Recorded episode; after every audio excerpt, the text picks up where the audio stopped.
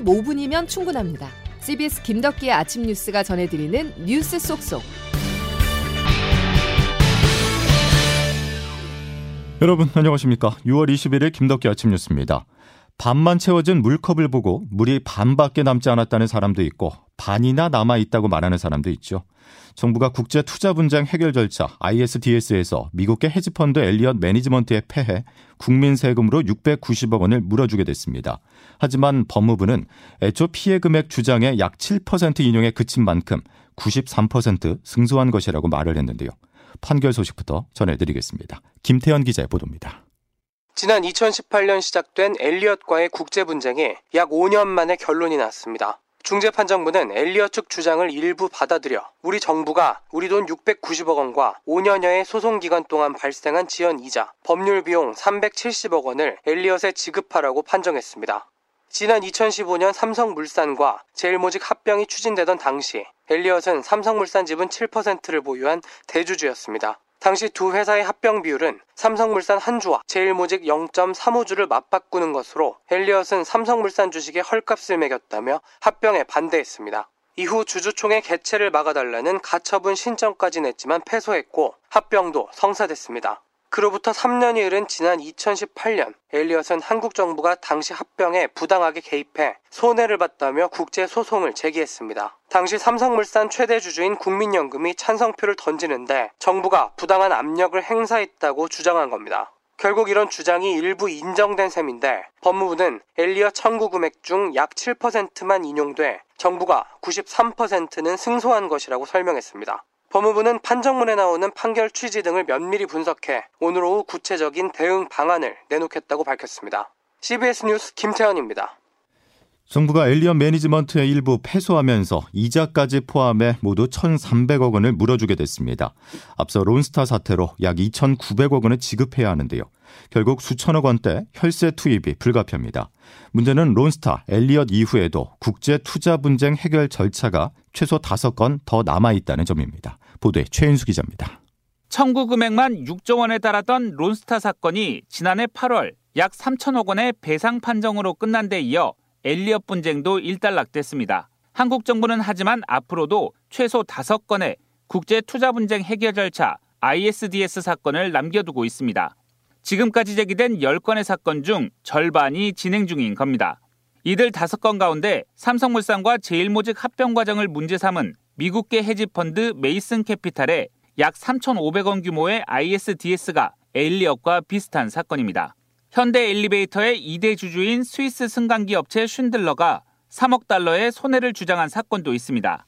현대 엘리베이터의 과거 유상증자와 전환사채 발행이 사주 일가의 경영권 방어 차원이었는데도 한국 정부가 조사와 감독 의무를 게을리했다는 내용입니다. 이란계 다국적 기업을 소유한 다야니 가문이 대이란 제재로 배상금 지급이 지연되자 낸두 번째 ISDS도 있습니다. 개인 투자자들이 한국 정부를 상대로 낸 두 건도 진행 중입니다. 국제 투자 활동이 활발해지면서 앞으로 분쟁 사례는 더 늘어날 것으로 보입니다. CBS 뉴스 최인수입니다. 왜 세계는 엑스포에 열광할까요? 세상에 없던 기술을 탄생시켰고 우리를 더 가깝게 연결했으며 이제 대한민국에서 시작됩니다. 2030 부산 세계 박람회 새로운 엑스포를 원해 부산에 유치해 부산 엑스포 유치를 위한 총력전이 프랑스 파리에서 펼쳐졌습니다.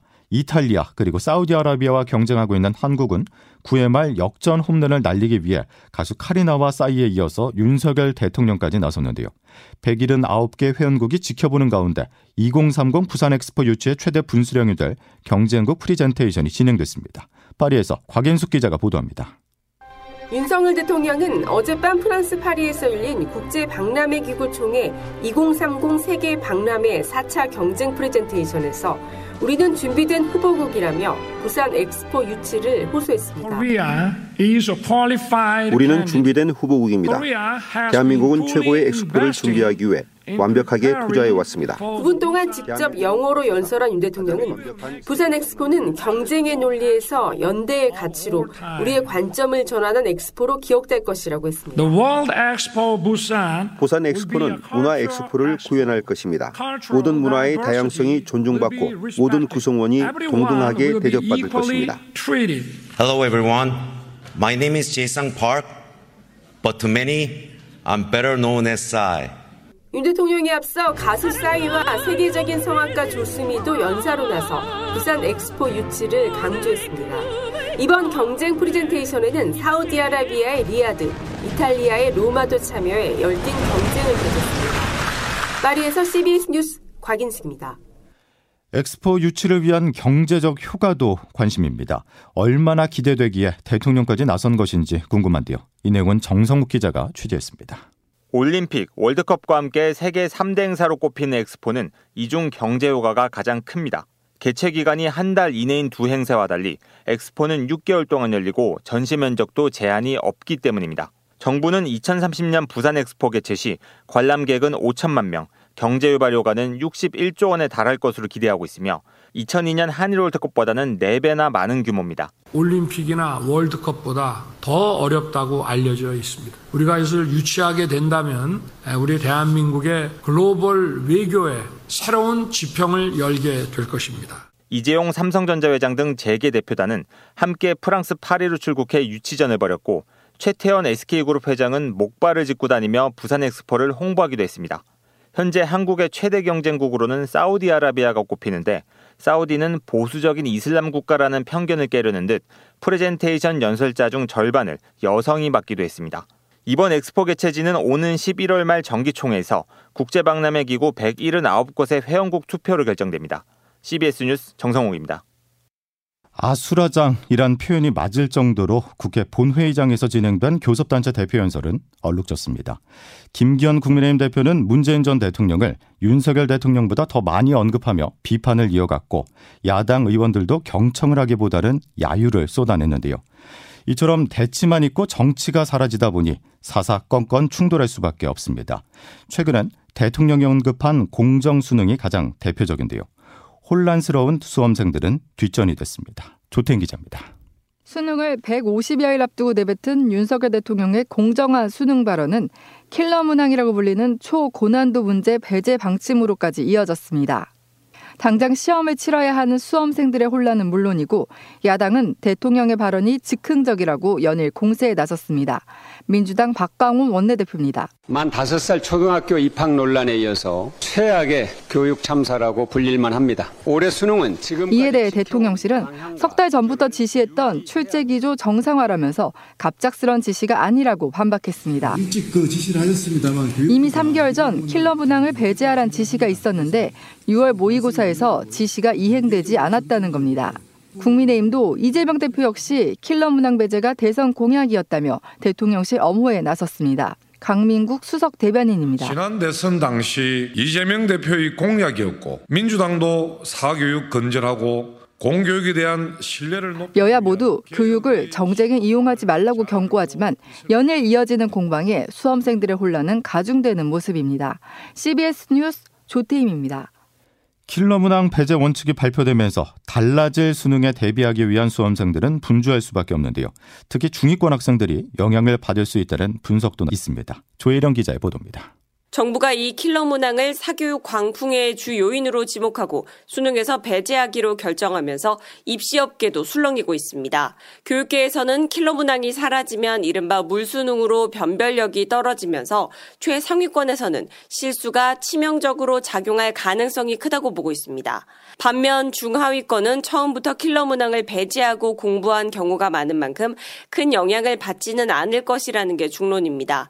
다만 일각에서는 수능 시험 난이도가 내려가는 만큼 수시 전형에서 요구하는 수능 최저 등급 요건을 충족시킬 가능성이 커져 중하위권 학생들에게 유리하게 작용할 수 있다는 관측도 나옵니다. 종로학원 임성호 대표입니다. 고난도 문제가 빠지게 되고 그리고 교과서 범위 내에서 출제가 되기 때문에 중하위권 학생들도 수능에 조금만 더 노력을 하게 되면 수시에서 수능 최저 맞출 확률이 높아졌습니다. 실제 2024학년도 수시에서 학생부 교과 전형이나 논술 전형을 통해 신입생을 선발하는 서울 21개 주요 대학 중 절반 이상이 수능 최저 기준을 요구하고 있습니다. CBS 뉴스 조혜령입니다.